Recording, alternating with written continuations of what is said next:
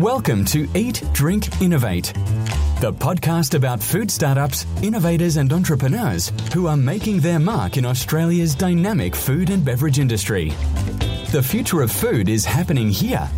Come join Susie White at the table to eat, drink, and innovate. Aha!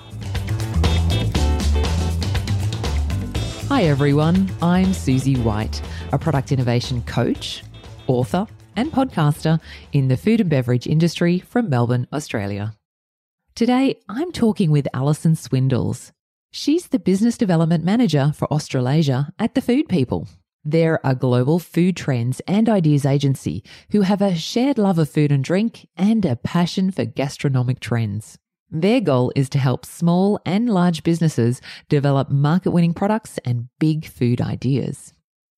If you're listening to this podcast in real time, then you will have noticed that the end of 2019 is upon us. And that makes it a great time to look ahead and think about what the new decade will bring. So, in this episode, Alison shares with us their hot off the press predictions about global macro drivers and trends influencing food and drinks into the year 2020 and beyond you'll hear about two very different sides of a future looking trend wheel. One, which focuses on mindful consumption, healthy renewal, and eco preservation. While the other side embraces the playful delight of cultural creativity and pleasure seeking. And in the aftertaste section, I make three suggestions about how you could harness the power of food and beverage trends to inspire new product ideas for your business. So, welcome to the podcast today, Alison. Thank you. Thank you. Nice to be here. Thanks for having me. Let's set the scene for our listeners, first of all. Do you want to tell us a little bit about what's your role in the business and how did you first get involved in food watching and trend spotting? Absolutely. Uh, I started in um, fashion design and illustration, but ended up in hospitality and ran a, a, series of restaurants, which I really thoroughly enjoyed. I ended up in Italy for six and a half years, so I suppose that reinforced my love of food and uh, extended my knowledge of food. During that time, I ran a restaurant in a seaside resort and then uh, ended up doing a law degree and with a particular focus on intellectual property. So even though I've jumped around a little bit. I think I've just ended up where I really need to be. I've combined all of the things that I'm truly interested in, and here I am. And tell us, what's your role in the Food People? I'm the business development manager for Australasia. So I'm the client facing representation for the company, but uh, I suppose my role is sort of twofold insofar as I deal with clients, I am building a business presence throughout the region, uh, but I also am part of an information back feeds back into the system. And I'm super excited for us to talk today because I think trend watching, trend spotting, and food predictions is something that is relevant to every food and beverage business. And I understand you've recently revealed your future macro trend predictions for 2020 and 2021. And I'd love to dive into those today in more details to give our listeners a sense of what's coming, what's coming in the world of food and beverage. How do you even get to those trends? It's a really interesting process. And um, we sort of start for the year to come around about October. We sort of pool our ideas and our intuitions into a big wealth of research, at which stage our head of bespoke will be going through those to sort of highlight the common themes that are really emerging. So we're all working a little bit off our intuition, but also, you know, very much um, moving around the food space all the time. So, so sort of picking up on things that really are starting to play out, perhaps even just at grassroots level.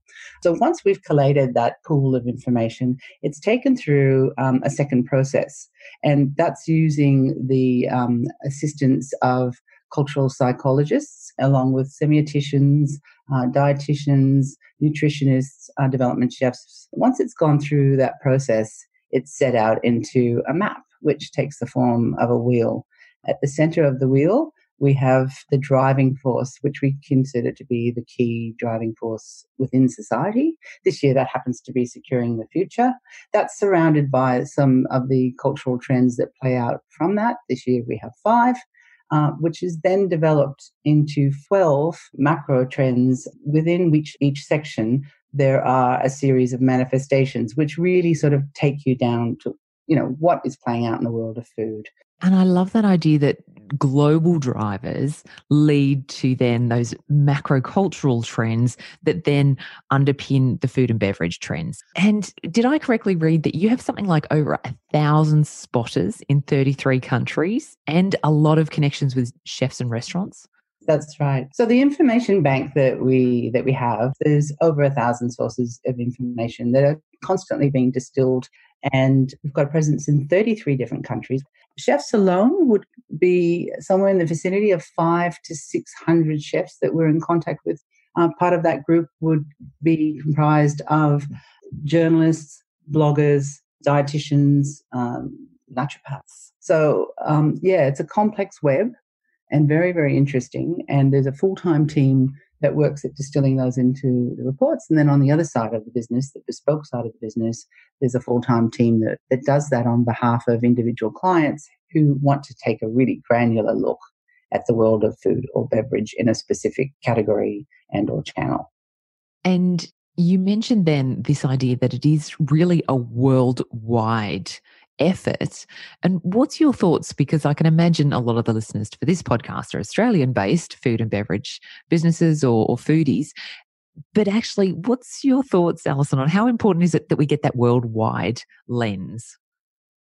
Look, I think it works both ways. You know, I, I, do know there's a, there's a huge interest in watching Australia and what, what it is that we do so well.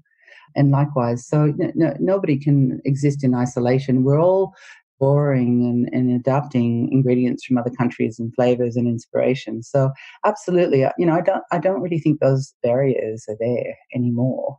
And it's only a matter of time, you know, perhaps before something will reach our shores that's of interest. But I, I think the unique thing about our demographic is Australian companies, by and large, with whom I've dealt with, tend to say they really like to look strongly at what's happening within Australia.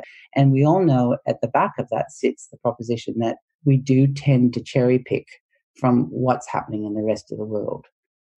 And so, for this group of Australian cherry pickers of all the best that is worldwide, let's talk about some of those food and beverage trends and where they're coming from, those cultural drivers that are underpinning them. What do you foresee in the future? What should some of the listeners be ready for? Absolutely. I think before you, know you go micro, you have to look at the big picture, and we know that the core driving cultural driver this year has sort of morphed from what we call revolution to everyone having you know had enough to securing the future. So there's a bit of an overtone of optimism there that we're working from a base of that, which is a fantastic space.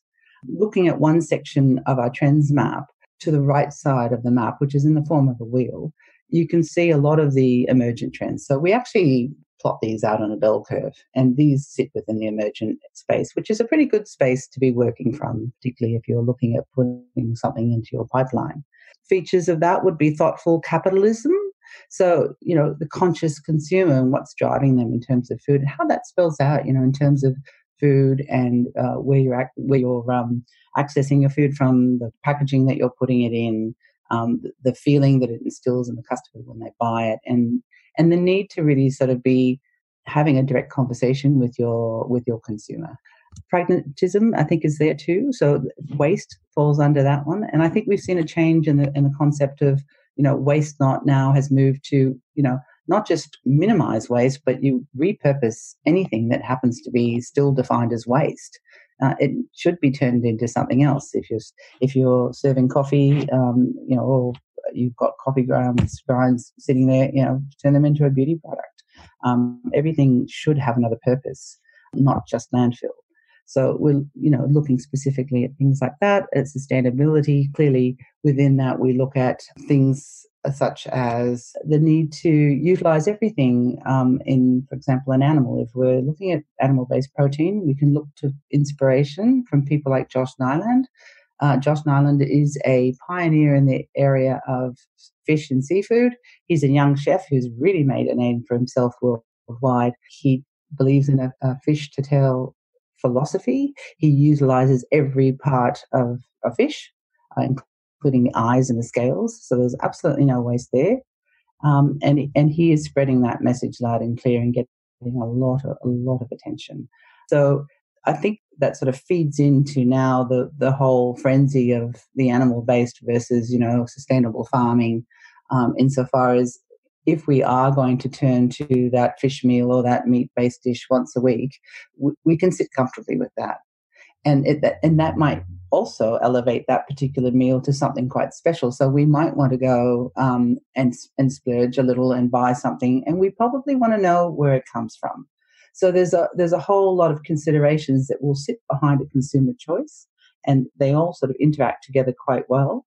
And I think that uh, the sustainability and ethical aspect of it is really important. Another aspect of that would have to be the health aspect we saw that movement grow and grow to a desire for everything we have to have some sort of health aspect to it or promise of what it's going to do for us. We're now seeing that health desire turn into something that uh, that demands that people want to stay healthier for longer. So as we age, we expect to stay as well, maybe cut back on certain aspects of our lives, but still enjoy a, a certain degree of health. So we've raised the threshold there as well. Um, that's getting quite specific now, and we're looking at functional foods um, even more strongly. And we almost want to know that everything that we consume in the world of food and drink has some beneficial aspect for our health and well-being, uh, whether that be in terms of being fortified with something, um, but we want it to either help our sleep, our general wellness, uh, possibly our mental wellness, or our gut, feeding our gut, there's there's an element of that that we look for in almost everything we purchase, and it, there is a lot of evidence out there to suggest that it is the health aspect of the consumer choice that is driving the movement toward the plant based and, and not the meat based, and that that health aspect seems to be a priority over and above the ethical or environmental considerations. I can think of many uh, small and medium businesses who would be thrilled to hear that functional benefits and fortified health is still going on and, and going to be an ongoing trend.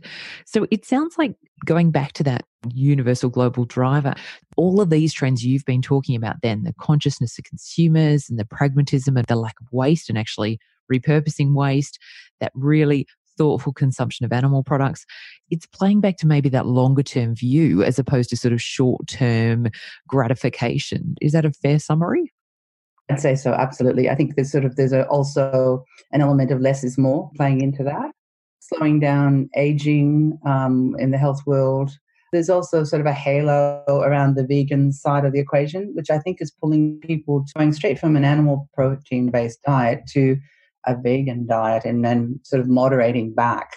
A lot of people are looking for convenience. We, we know that. Um, we're seeing a huge resurgence in the convenience space, which is great. And I know that we sort of had it sort of fly over the top of us probably five or six years ago. Um, whilst overseas, that you know is built into their everyday now. The array of ready-made and convenience foods in the you know throughout the whole uh, industry, particularly in the big retailers, is is vast and huge and and, and reliable and, and just part of every day. Um, but now we're really, you know, we're seeing it. We're seeing it playing out in a big way. That completely makes sense. As consumers, we are still looking for convenient solutions. One of the things I love about the work you do at the Food People is how you map trends as they're going through their level of trend establishment and how you plot it almost like on a consumer consumption curve of whether it's sort of emerging or it's gaining momentum or it's becoming mainstream or it's become ubiquitous and it's accepted by everyone in the market.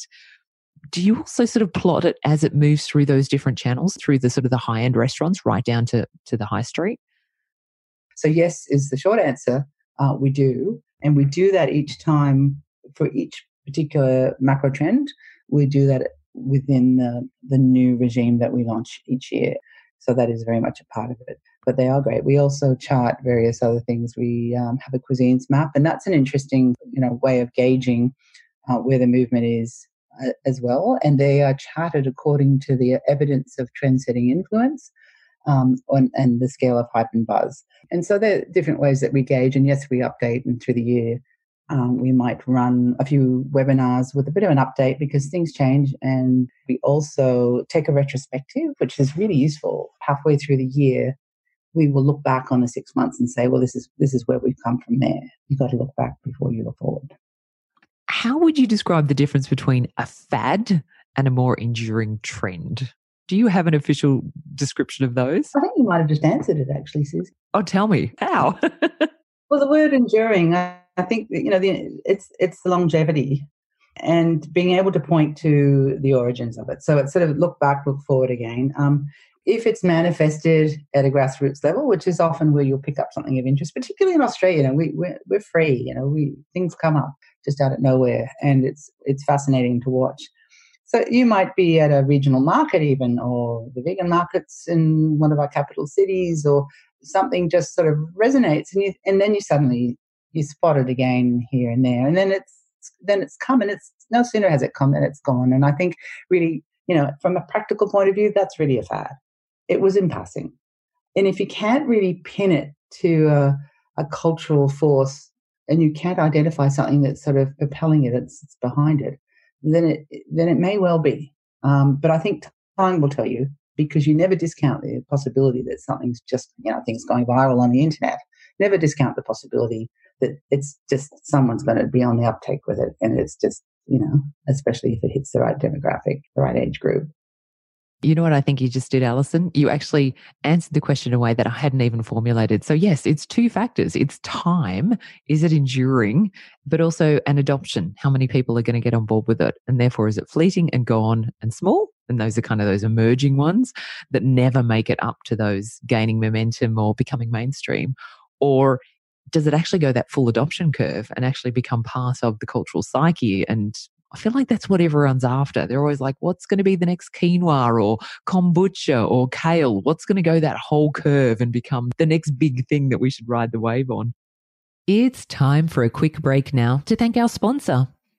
When we come back, you'll hear from Alison of the Food People about other macro trends that will shape the types of food and drinks that consumers are looking for in 2020 and beyond. I'd like to say a quick thanks to today's sponsor who helped make this podcast possible the Monash Food Innovation Centre. They can help you fast track and de risk your new products in the Australian market or export markets like China. Did you know that only one in 10 food and beverage products survive the first year of launch?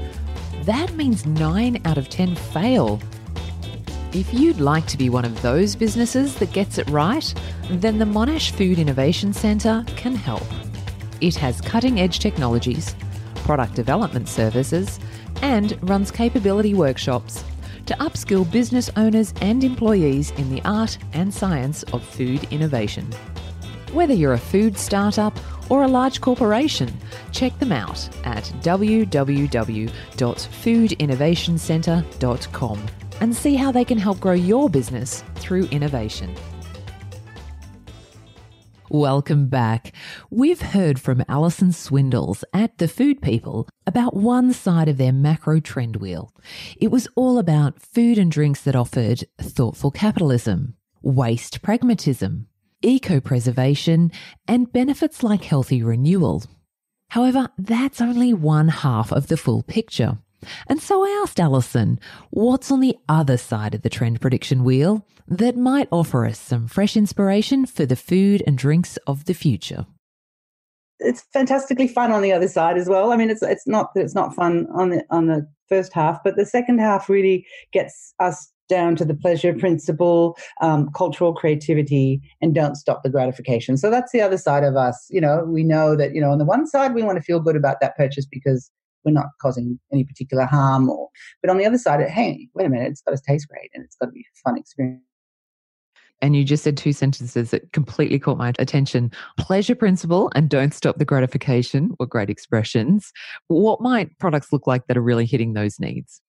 On the pleasure principle side the deeper flavor would have to really resonate for me So, you know, desserts mean business. So this crossover between sweet and savory that we've been seeing for some time is really playing out into desserts. So more vegetables in the desserts, more, you know, seasonings that we might equate with the savory meal in the desserts and quite fantastical at the same time, you know, that we all seem to be drawn to. We actually are more than drawn to it. We're kind of accustomed to it now. And I think it's the, you know, the demand for it is spreading over all sorts of things. So it's the sweet savory on the sweet side We've got cocktails that, you know, are starting to look a little bit more savory too. You know, we've got things with cucumber and avocado and all manner of things. So, and it's exciting and we're a little bit spoilt for it and we just keep wanting more. On the nature side, how that plays into it, there's some exciting things.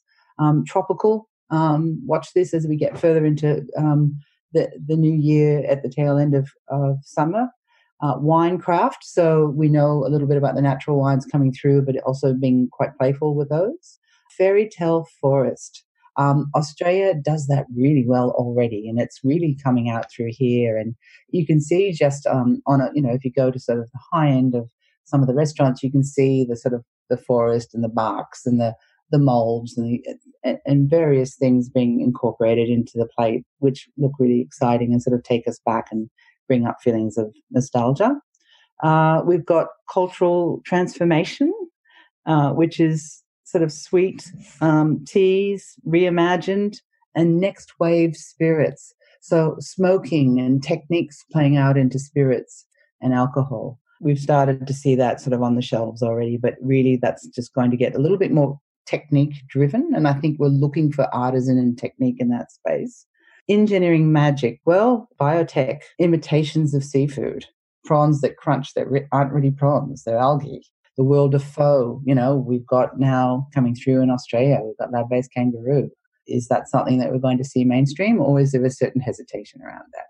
It's really, really, really interesting. You know, until now it's been animal based versus plant based is the sort of the debate. Wow, I think my mind just exploded then listening to all of those trends coming through. This is an interesting side of your uh, trend wheel. This is, as you said, the pleasure principle. It's about indulgence, it's about the theatre, it's about appealing to neophiles and the newness and the difference. It, it's a really different side of the wheel, isn't it?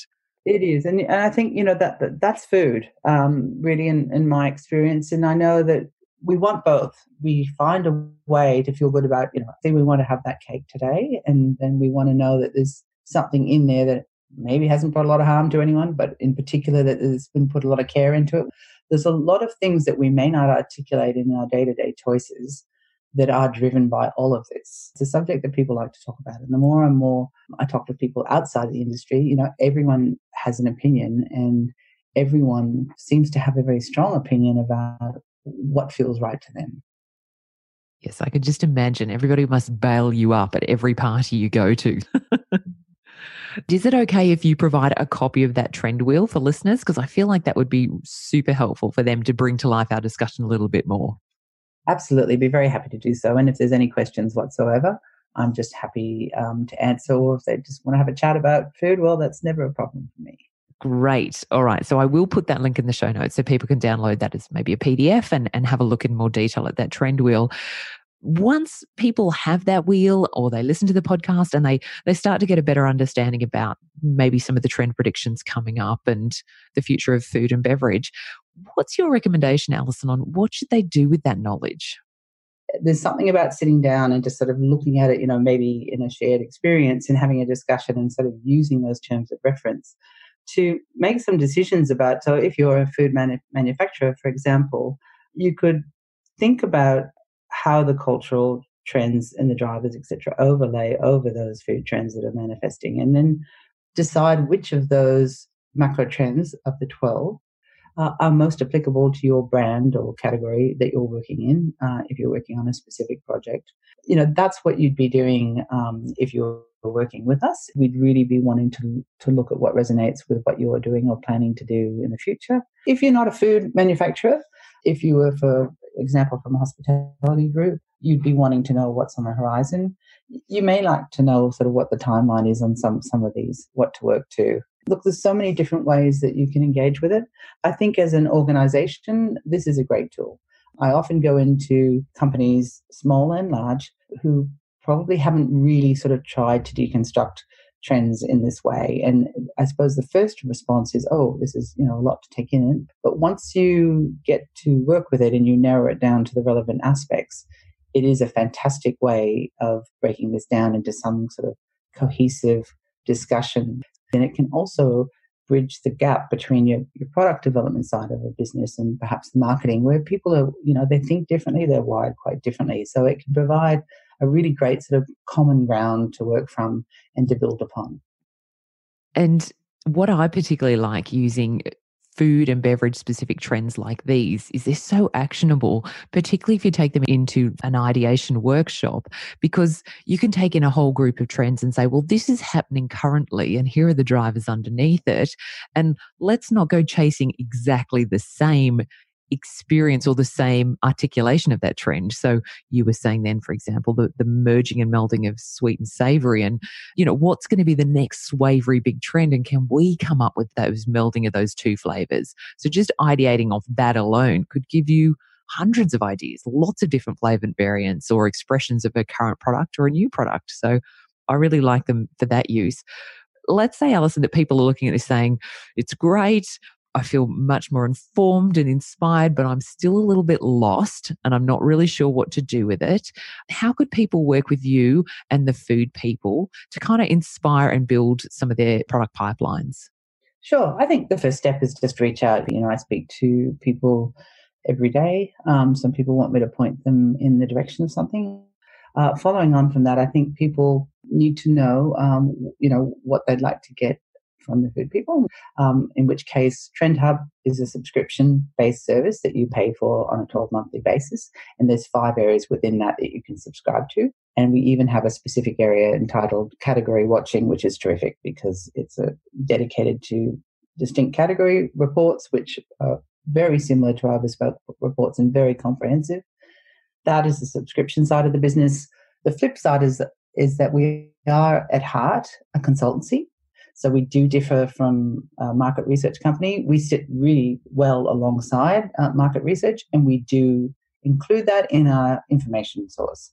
But we are by nature prospective as opposed to entirely retrospective. So I think that's really important to point out. Therefore, uh, we do have the agility to look at bespoke reporting. So we have a dedicated team that works on that. If there's a particular area that you want to explore, and look at from, at a really granular level. Uh, we've got flexibility to build that into different types of reports. It might even take the form of a big scoop of sort of what's going on in the world or a certain demographic um, with, with a certain product that we then build into a report. Following on from that, it might be appropriate to organize a food safari, which we do everywhere in the world, to sample. So that experiential layer of the top of that can be a wonderful thing. It's great for a team quite aside from that as a team, team building exercise. But it gives you the opportunity to get out there and, and see what might be playing out and, and, and what it is that we're identifying as an opportunity.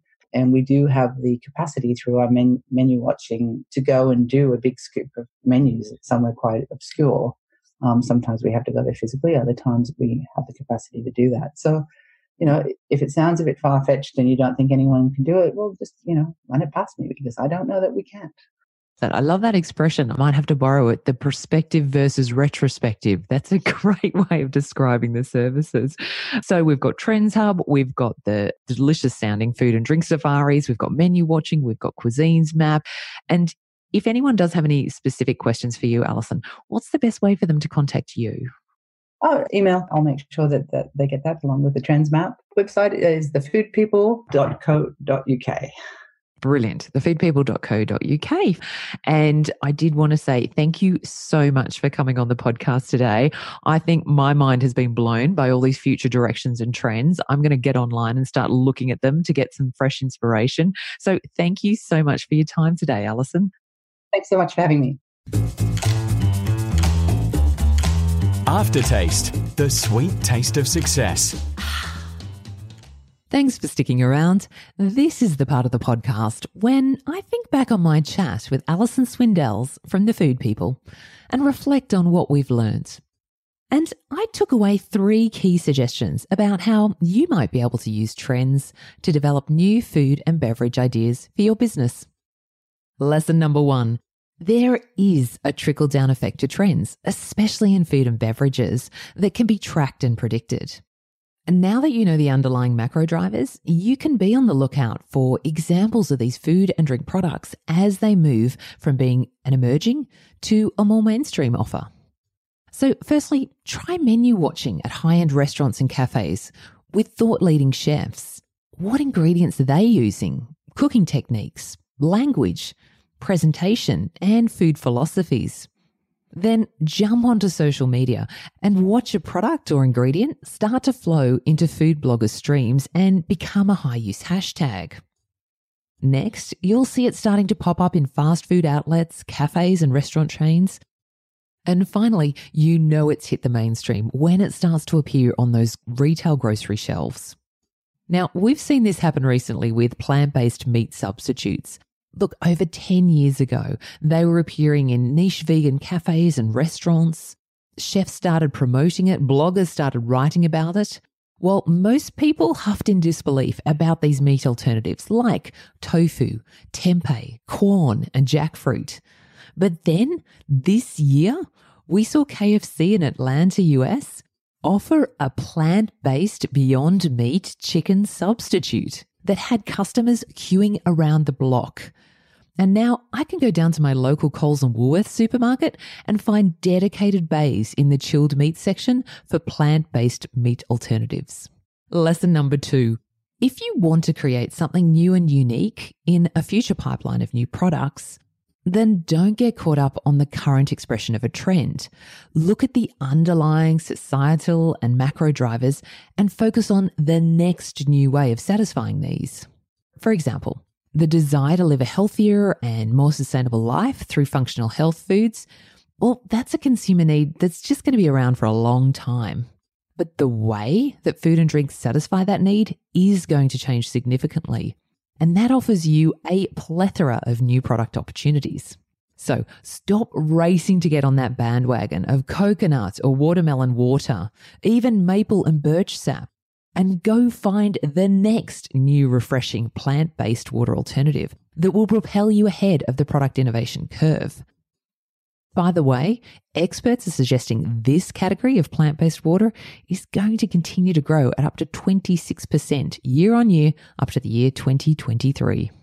So you've got plenty of time to get it right.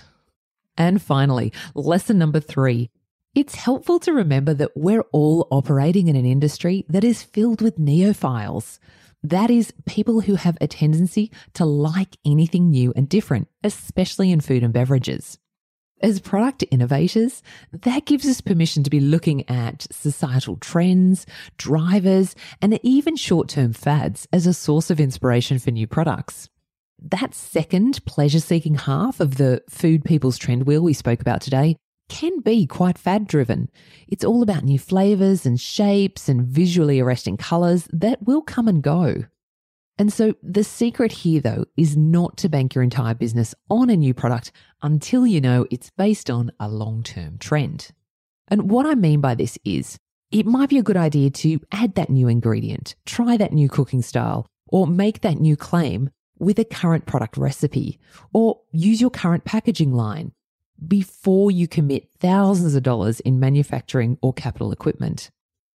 And I thought an example of this that I saw this summer was by Streets Cornetto. They launched an ice cream cone called Unicornetto. They really embraced mania for unicorns that has swept through TV shows, toys, clothing, party supplies, and stationery for kids. And the way they executed this product is they used their current wafer cone to make it appear as though that was the unicorn horn.